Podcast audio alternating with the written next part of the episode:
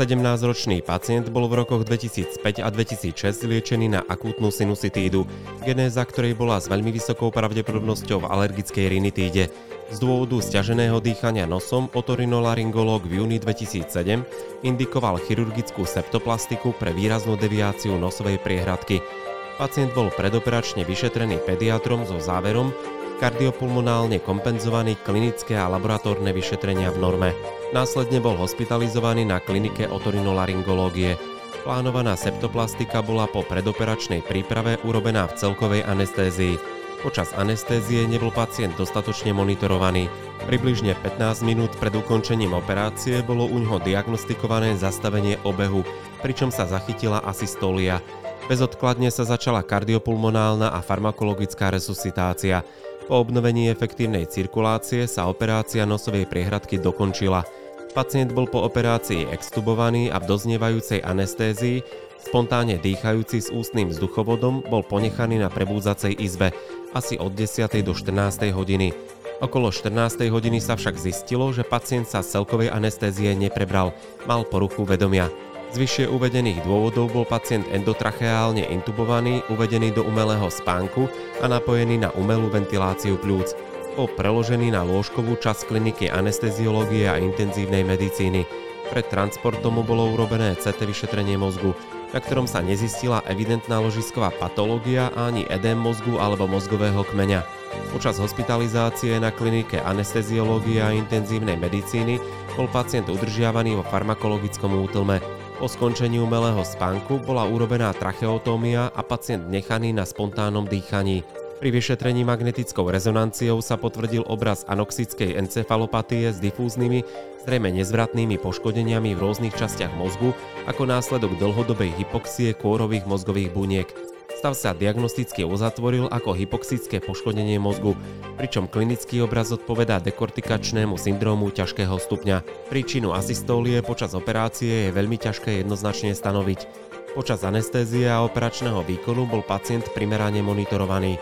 Kardiopulmonálna resuscitácia, ktorá mala trvať len krátko, minútu až dve, a u pacienta po podaní adrenalínu a po krátkej externej masáži srdca prišlo k obnoveniu spontánnej cirkulácie.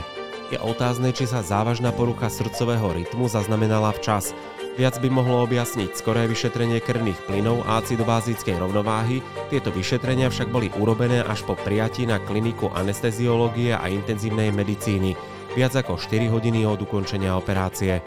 Ako sme povedali, po skončení operácie a anestézie bol pacient extubovaný a spontánne dýchajúci preložený na prebúdzaciu izbu, kde zostal 4 hodiny. Okrem toho, že pacient sa na prebúdzacej izbe neprebral k vedomiu, neboli zaznamenané žiadne mimoriadne udalosti.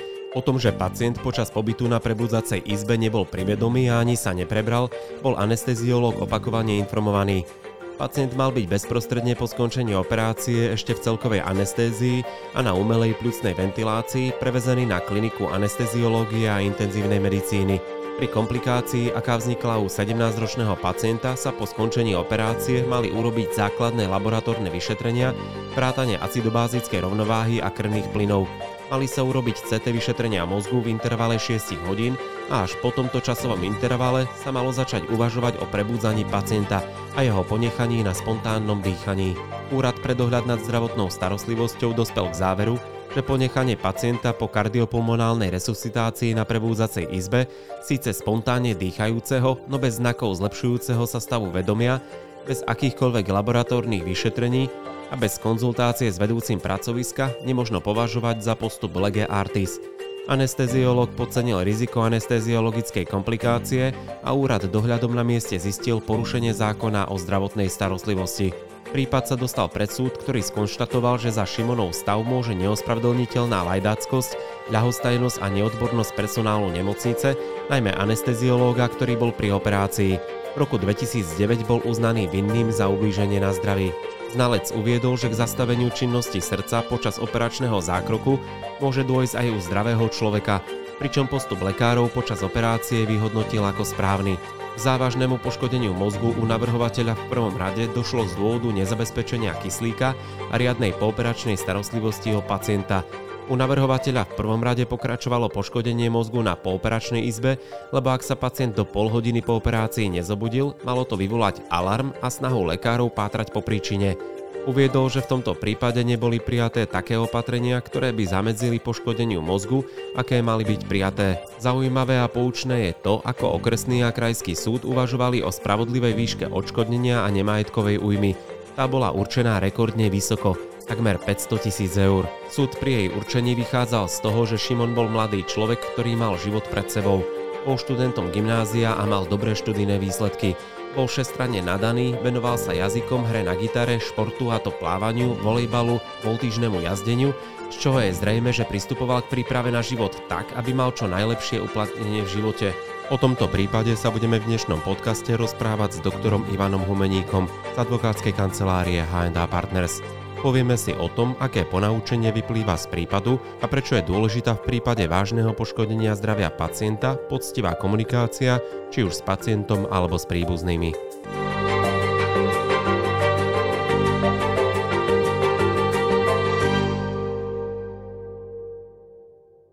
Tí, ktorí si vypočuli tento príbeh úvode podcastu, si určite položia otázku, ako je možné, že k takému niečomu mohlo dojsť v 21. storočí. Povedzme si v úvode v krátkosti, čo je vlastne pointou celého tohto prípadu a k čomu došlo. Pointou tohto prípadu je ako naozaj zdá sa, že banálne zanedbanie základných povinností. To je, by som povedal, že leitmotív, ktorý je prítomný v celom tomto príbehu, lebo skutočne tuto nejde o nejakú atomovú vedu, hej, že o zlyhanie v nejakých veľmi komplikovaných medicínskych konkrétnych aspektov, ale ide o tak ako aj potvrdil súd, tak ako aj vlastne sa vyjadrovali znalci, ide o zanedbanie takej základnej povinnosti. E, my dokonca v práve máme aj to tak pekne povedané, že každý z nás má prevenčnú povinnosť urobiť všetko preto, aby sa vyhol nejakej hroziacej škode. Takže ide naozaj až o také porušenie takej tej prevenčnej základnej povinnosti, ktorú by mal človek v každej profesii, ktorú vykonáva, vlastne zabezpečiť. A čo sa vlastne stalo v tej nemocnici, ak by si mohol povedať v krátkosti, že ako poškodili zdravie pacienta?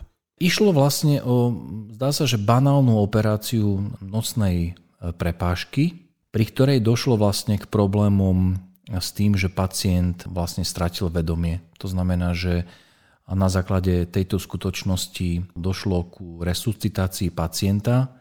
Pacient začal opäť dýchať. Už to bolo vlastne tesne pred koncom operácie čo sa stáva? To sa môže stať, preto je tam prítomný aj anesteziolog pri každej operácii, aby takáto komplikácia mohla byť zvládnutá lege artis.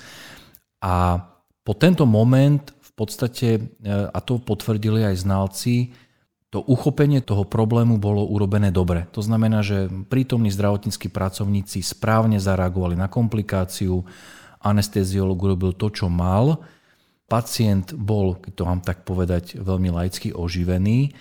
A do tohto momentu to bolo všetko dobré, mohli si gratulovať, super, zvládli sme to, môžeme pokračovať vo výkone ďalej.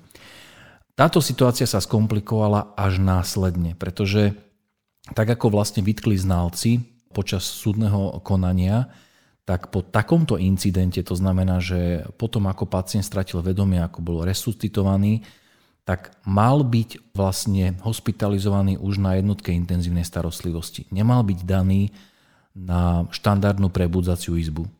A mňa pri študovaní podkladov práve zaujalo to, čo hovoríš, že ten znalec to povedal a odporca mu odporoval tým, že či pozná tie postupy, ktoré sú a tam bolo spomenuté, že aj tá zdravotná sestra, ktorá tam bola, vedela, že po resuscitácii pacient má smerovať na iné oddelenie, kde má ísť, že nemá ísť na prebudzaciu izbu.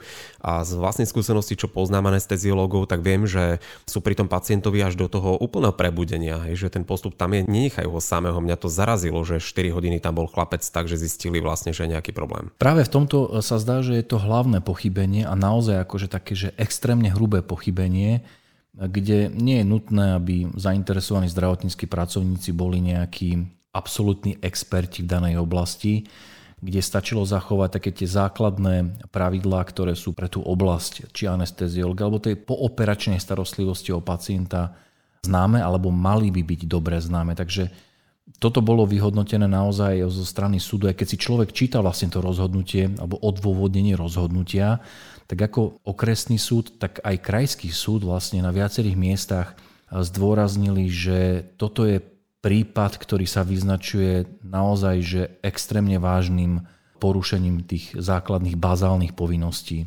zdravotníckých pracovníkov. A ešte vzhľadom na to, že ten anesteziolog bol viackrát informovaný o tom, že pacient sa neprebral a nie je privedomý na tej izbe. A on to v podstate ignoroval asi. Áno, ťažko povedať, že prečo to ignoroval, ale tak ako si povedal, oni mali vedomosť o tom, že, pacient má problémy pri prebúdzaní a že nie je všetko v poriadku a napriek týmto skutočnostiam vlastne nezakročili a nezačali konať. Čo sa zdá, že keby, keby zareagovali okamžite ako sa dá, už aj hoci ho teda dali na prebudzaciu izbu a nie priamo na jednotku intenzívnej starostlivosti, tak by potenciálne mohli predísť tým obrovským následkom, ktoré následne vlastne u tohto mladého chlapca nastali. Dá sa polemizovať o tom, že čo bolo za tým, že sa takto ten anesteziolog zachoval, že mal možno veľa práce iné, alebo únava, alebo fakt je to možné považovať za nejaký taký lajdácky prístup? Ťažko povedať. No ja keď som si čítal to rozhodnutie, aj keď, vlastne keď, keď som ho opakovane prechádzal, pretože to rozhodnutie je svojím spôsobom e, veľmi zaujímavé pre právnu prax, a dokonca si myslím, že ono tým, že popisuje extrémnu situáciu, toto je skutočne že extrémny prípad, veď nakoniec aj to priznané odškodnenie je extrémne, tak práve z týchto dôvodov môže byť zaujímavým takým odrazovým mostikom na také uvažovanie aj pre študentov medicíny, aj pre študentov práva, ale myslím si, že práve pre študentov medicíny,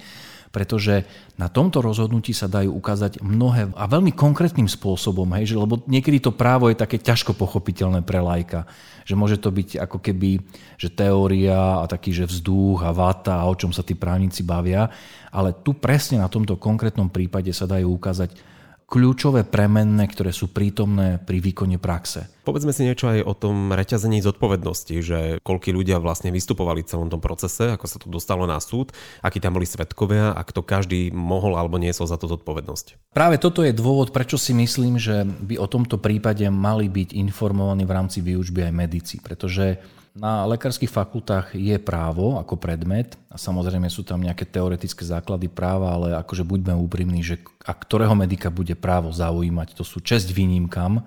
A ja tomu celkom rozumiem, pretože jednoducho oni študujú medicínu, nie právo.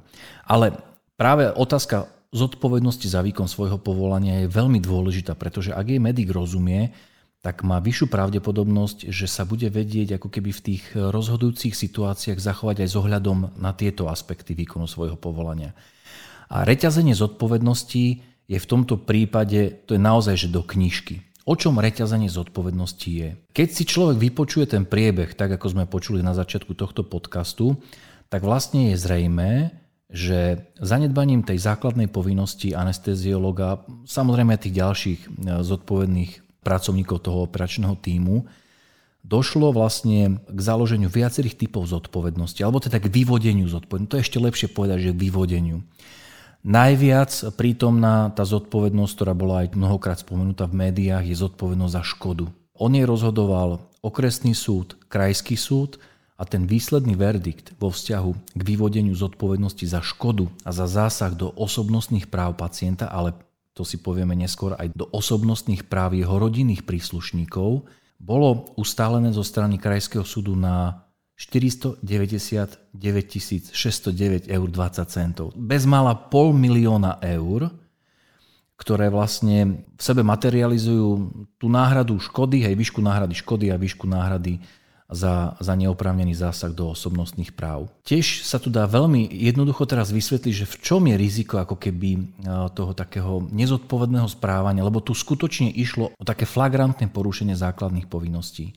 A to riziko spočíva v tom, že v takejto situácii pri občianskoprávnej zodpovednosti je tým oprávneným žalobcom, ktorý bude niečo od nemocnice chcieť, nielen pacient, ale pokiaľ má blízku rodinu, ktorá s ním žije, tak je vysoko pravdepodobné, že oprávnenými žalobcami budú aj práve tí rodiny príslušníci. Tento mladý chalan mal rodičov, otca, mamu, mal brata a sestru. A teraz ja vždy, keď o tomto prípade hovorím s lekármi alebo s medikmi alebo aj s mladými právnikmi, tak ja vždy vlastne sa snažím to tak uviesť veľmi lapidárne a praktickým. Hovorím, že, že počujte, predstavte si to, hej, že rodina, traja tínedžeri, dvaja rodičia majú svoje plány. Teraz si predstavte, v sobotu sa vysáva, utiera práh, po obediu chalani hrať futbal, mladá sestra ide da, kde možno že s kamoškami sa prejsť do mesta a v jeden krásny deň lusknutím prsta sa všetko zmenilo.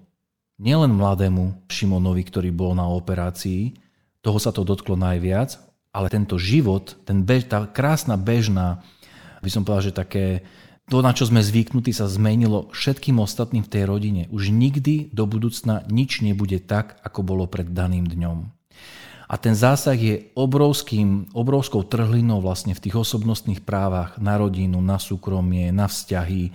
To všetko, v čom tá rodina žila, zrazu e, týmto vlastne pochybením bolo zasiahnuté. A práve toto je v občianskoprávnom konaní možné riešiť tým, že rodiny príslušníci môžu tiež od nemocnice žiadať nejaké aspoň vyrovnanie tej újmy. Nikdy už to nebude, tá reparácia nie je, ako sa hovorí, že reparácia in integrum, že sa to vráti naspäť presne tak, ako to bolo, ale je to možné zvrátiť, alebo teda aspoň čiastočne napraviť tým, že poškodené osoby budú žiadať nejakú náhradu v peniazoch. A preto ten konečný verdikt je taký vysoký, lebo to nie je len nárok toho Šimona, toho pacienta, ale v tých necelých 500 tisíc je zahrnutých e, vlastne aj 200 tisíc na rodičov a na jeho dvoch súrodencov. Presne tak, lebo aj tá rodina, aj tá matka sa v médiách vyjadrovala, že ten ich život sa brutálne zmenil a stále si kladie otázku aj po toľkých rokoch, lebo to bolo dávnejšie, že prečo vlastne k tomu došlo a ani tie peniaze to nevyriešia, ale aspoň je to také zadozučinenie.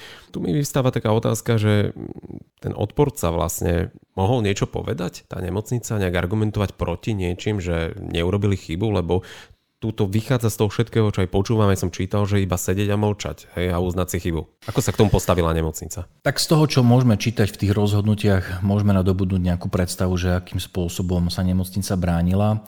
Každý účastník konania má právo eh, hľadať argumenty na svoju obranu. Je to vždy o tom, akú taktiku si ten účastník konania zvolí. Ja by som ešte k tomu reťazeniu zodpovednosti možno povedal to alebo doplnil, že okrem tej občianskoprávnej, ktorá v prvom rade zasahovala nemocnicu, pretože to je vlastne ten žalovaný, ktorý zodpoveda za správny výkon, za správne poskytnutú zdravotnú starostlivosť, tu máme ďalšiu zodpovednosť a to je zodpovednosť trestnoprávna. A tá bola vyvodená práve voči anesteziologovi. Ten dostal vlastne podmienečný trest odňatia slobody, ak si dobre pamätám, tak na dva roky bol mu vlastne uložený aj trest zákazu činnosti výkonu zdravotníckého povolania. To znamená, že jedným úkonom, tým, že on nekonal správne, porušil svoju povinnosť pri poskytovaní zdravotnej starostlivosti, tak založil občianskoprávnu zodpovednosť, tá sa dotkla nemocnice, založil trestnoprávnu zodpovednosť, tá sa dotkla jeho a založil dokonca aj administratívnoprávnu zodpovednosť, pretože tento prípad bol formou podnetu daný na úrad pre dohľad a ten teda tiež sa vyjadril, že poskytovateľ zdravotnej starostlivosti nepostupoval správne a uložil nemocnici pokutu. To, či s týmto anesteziologom bol ukončený pracovnoprávny vzťah, to neviem, ale vysokou mierou pravdepodobnosti sa dá usudzovať, že asi áno, lebo veď keď nemohol vykonávať svoje zdravotnícke povolanie, tak na čo by tej nemocnici bol.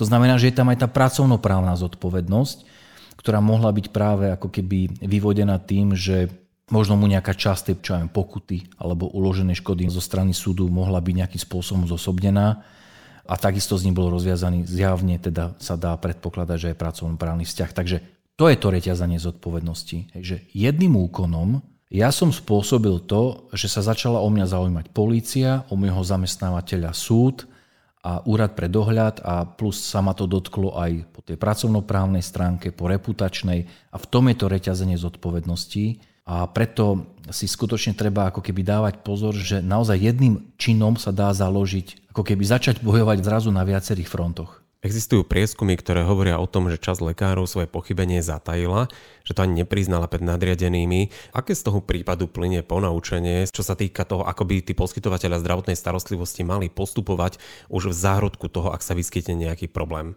Určite nie zatelkať. My už dlhodobo našim klientom hovoríme to, že pokiaľ sú v rámci svojej praxi konfrontovaní s nejakým neúspechom, ak zistia, dajme tomu, aj na základe nejakej internej komunikácie so zamestnancami, že došlo k nejakému pochybeniu, teda zdravotná starostlivosť bola poskytnutá nesprávne, alebo ak sa o tom dozvedia priamo z podania pacienta, tak úplne najhoršie, čo môžu urobiť, je, ak to odignorujú. Lebo ten pacient zvyčajne e, to eskaluje ďalej. On proste to začne riešiť. Dneska sú také možnosti, sociálne siete ponúkajú tak výživný priestor, kde sa takáto správa, že uchytí úplne že virálne, že pokiaľ ja ako poskytovateľ neriešim nespokojného pacienta a nekomunikujem s ním, nehľadám nejaký kompromis, o to viac, pokiaľ zistím, že tá stiažnosť je dôvodná a že naozaj aj v komunikácii so svojimi zamestnancami sa ustálim na tom, že nepostupovali sme správne a že tú zodpovednosť nejakú v rámci tej nespokojnosti pacienta máme. Ak ja toto neurobím, tak to je úplne, že si koledujem o veľký problém. Takže aj to je určité poučenie z takýchto prípadov, o ktorých my hovoríme v rámci tohto nášho seriálu podcastového, aby si poskytovateľia uvedomili, že má zmysel s pacientom komunikovať doma. Proste riešme problémy tam, kde sme doma, kde ešte ich môžeme nejakým spôsobom moderovať. Pretože ak premeškáme túto šancu, tak e, dávame priestor tomu, že ten prípad a ten príbeh sa stane virálom. Že už je zrazu mimo našej nejaké kontroly a už zrazu e, okrem pacienta naozaj nám môže začať na dvere klopať súd, policia a tak ďalej. Aký spôsob podpory viete vy ponúknuť poskytovateľom zdravotnej starostlivosti, aby dokázali predchádzať takýmto situáciám? Ako ich viete tak povedať správne podkuť? Tak e, prvá pomoc môže byť len to, že si nejaký poskytovateľ vypočuje to, o čom my tu hovoríme. Hej, to je úplne, že už len keď toto niekde na pozadí ostane u lekára uložené, že správny postup nie je zatlkať za každých okolností, respektíve nereagovať, že tým sa vyriešia veci, tak to nie je dobrá cesta. Dobrá cesta naozaj je sadnúť si k tomu, čo mi pacient hovorí, čo mi verbalizuje ako nejakú svoju nespokojnosť a usúdiť, či tam nie je nejaký čriepok pravdy, či skutočne som niekde nepochybil. Lebo to, že sa môže lekár pomýliť, veď to je prirodzená vec. To si musí každý z nás uvedomiť, to je prirodzená vec. Druhý krok je však to, že ak sa pomýli lekár, alebo urobiť niečo nesprávne, že čo sa s tým dá robiť. A presne to by ten poskytovateľ mal zvážovať, že pokiaľ usúdi, že skutočne nejakým spôsobom zodpoveda za to, že pacientovi vznikla škoda, tak je skutočne v jeho záujme hľadať riešenie. Proste urobiť všetko preto, vyskúšať, dať si nejaký akože svoj limit, že po takúto úroveň viem sa s pacientom dohodnúť. Toto už má zmysel komunikovať s niekým, kto s týmito prípadmi prichádza do kontaktu, že vie tomu poskytovateľovi povedať, že vzhľadom na takéto znaky tohto prípadu určite Odporúčame čo sa s ním dohodnúť do nejakej výšky, pretože ak by to išlo na súd, tak jednoducho tá škoda môže byť ďaleko väčšia. Ďalšia vec je dobre zainteresovať poisťovňu. Každý poskytovateľ je zo zákona povinne poistený presne na takéto situácie. To znamená, že ak e, na základe takého interného prešetrenia poskytovateľ má dojem, že skutočne je tam zodpovedný za nejakú škodu, treba hneď kontaktovať svoju poisťovňu, nech sa vyjadri, že či to vie odškodniť a tak ďalej. Takže vždy je treba sa k takýmto veciam postaviť aktívne, nenechať ich ako keby vypustiť z ruky, aby to začalo žiť svojim životom a komunikovať určite s odborníkmi. Toto má zmysel, lebo tam sa dá do budúcna ušetriť naozaj množstvo peňazí. A samozrejme aj predísť bezsenným nociam, dlhoročným sporom a množstvo peňazí, ktoré to nakoniec môže stať, ak sa to neuchopí správne na začiatku. Mal som na mysli aj konkrétne poradenstvo prostredníctvom Mediusu, komory pre medicínske právo, či im viete poskytnúť nejaké kurzy alebo vzdelávanie, niečo, aby boli tí zamestnanci fakt vycepovaní. Za toto ti ďakujem, že si to pripomenul, lebo na prevenciu sa častokrát zabúda a k prevencii je poskytovateľ zdravotnej starostlivosti vedený už aj právnymi predpismi. Nikto to rád teda nečíta, hej, že čo všetko musia poskytovateľia robiť, ale napríklad táto vec tej prevencie vo vzťahu k tomu, ako sa majú zamestnanci správať, že ako predchádzať tým hlavným rizikám, je naozaj dôležitá vec a malo by to byť e, takou e, silnou súčasťou tých vzťahov, ktoré sú na pracovisku. Či už e, tým, že sa pravidelne v rámci toho pracoviska ľudia bavia o nejakých komplikovaných prípadoch, alebo o tom, čo zistili, že je nesprávne, že nezareagovali správne ex post. To nemusí byť len o tom, že ten pacient to už nejakým spôsobom nadnesie a pošle to proste manažmentu. To môžu byť naozaj veci, o ktorých tí zamestnanci a tí lekári vedia, že sa udiali. Takže už aj to pomáha k tomu, aby sa chybám do budúcna predchádzalo a hlavne pri väčších zariadeniach je, myslím si, že do budúcna veľmi dôležité, pokiaľ to zariadenia nemajú nejako implementované, mať prijatý nejaký systém preventívneho znižovania rizik. My napríklad v rámci Komory pre medicínske právo máme systém emedius.sk, ktorý vyslovene umožňuje to, aby zamestnávateľ určil zamestnancom témy, ktoré nevyhnutné, aby pravidelne absolvovali s tým, že systém im na pravidelnej báze zasiela také tie kontrolné otázky, ktorými sa snaží zamestnávateľ vlastne ich udržiavať nejak nasýtených, hej, že aby tej téme rozumeli. My jednak môžeme k tomu pripravovať nejaké právne témy, ktoré sa nám zdajú dôležité, ako je informovaný súhlas, mlčanlivosť, ako sa vedie zdravotná dokumentácia. Teraz, dajme tomu, pripravujeme veci aj v spolupráci so psychológmi z lekárskej fakulty, tuto v Košiciach o tom, ako má vyzerať medicínska konzultácia, ako oznamovať nepríjemné správy a tak ďalej. To znamená, že toto napríklad vieme zabezpečiť aj my, ale mnohé veci toho medicínskeho charakteru je dôležité, aby vlastne zabezpečila priamo poskytovateľ zdravotnej starostlivosti. Takže to, čo by mali jeho zamestnanci ovládať, by malo byť preventívne overované, aby aj zamestnávateľ vedel aj spätne dokázať, že sa tým témam venoval. Hej, že dajme tomu keď mu príde klinický audit zo strany ministerstva zdravotníctva, aby vedel ukázať a vydokladovať, že ale my tieto témy naozaj berieme vážne a my sledujeme, či naši zamestnanci, či naši ľudia sa s nimi obuznamujú, či im rozumejú a nie len, že raz za rok, ale pravidelne sa to vyhodnocuje vlastne na pravidelnej báze, aby sme mali istotu, že, že sa tá bezpečnosť pacienta, ale aj zdravotníckých pracovníkov zvyšuje. Dobre je aj to, že si vybral tento prípad, aj keď je starší už, ale je takým varovným signálom a vykričníkom pre všetkých zdravotníkov, ako aj poskytovateľov zdravotnej starostlivosti v tom, že aj k tomuto môže dojsť a môže to mať takéto nedozierne následky pre nich. Presne tak.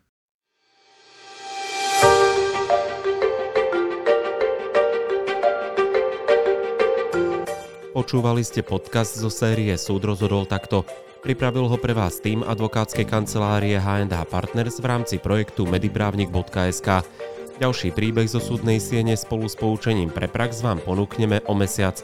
Dovtedy môžete každý pondelok počúvať a zdieľať naše podcasty pre lekárov a lekárnikov na rôzne medicínsko-právne témy. Nájdete ich na YouTube kanáli Mediprávnik Podcast, platformách Spotify, Podbean, Apple Podcast a Google Podcast. Majte sa krásne.